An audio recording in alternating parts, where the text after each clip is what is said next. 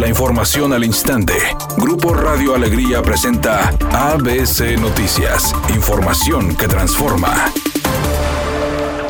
La Comisión de Transparencia y Acceso a la Información del Estado de Nuevo León habilitó la herramienta Datos Abiertos Nuevo León para que los ciudadanos puedan conocer más a fondo los datos proporcionados por nueve municipios. En el sitio podrá ser consultada información de parques públicos, recolección de basura, centros culturales y deportivos, módulos de seguridad pública, accidentes viales y los centros DIF municipales. Los alcaldes de Monterrey, San Nicolás, Escobedo, Apodaca, Guadalupe, Juárez, García, Santa Catarina y Santiago expusieron sus puntos de vista en transparencia y acceso a la información.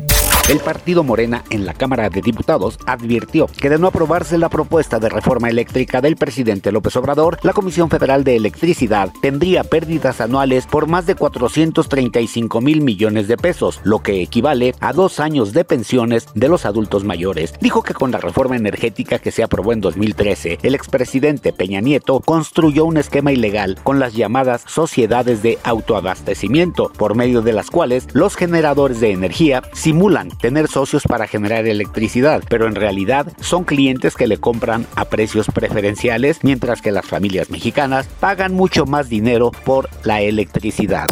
Editorial ABC con Eduardo Garza. Iniciando el 2022 se podría racionalizar el abasto de agua potable en el área metropolitana de Monterrey debido a la crisis hídrica que se vive en la entidad. Entendamos, hay poca agua y aún así se sigue desperdiciando. A las escuelas les van a poner un timer para que el agua solo se use en horario de clases ahora con el regreso a las aulas. Y a los municipios se les pide que ya no usen agua potable para mantenimiento de áreas verdes. Todo suma en el cuidado del agua.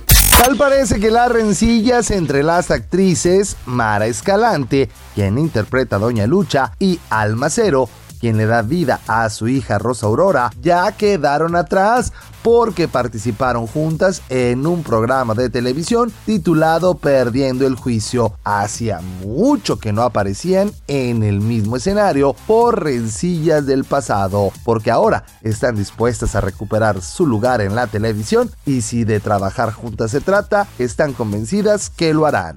Temperatura en Monterrey 26 grados centígrados. ABC Noticias, información que transforma.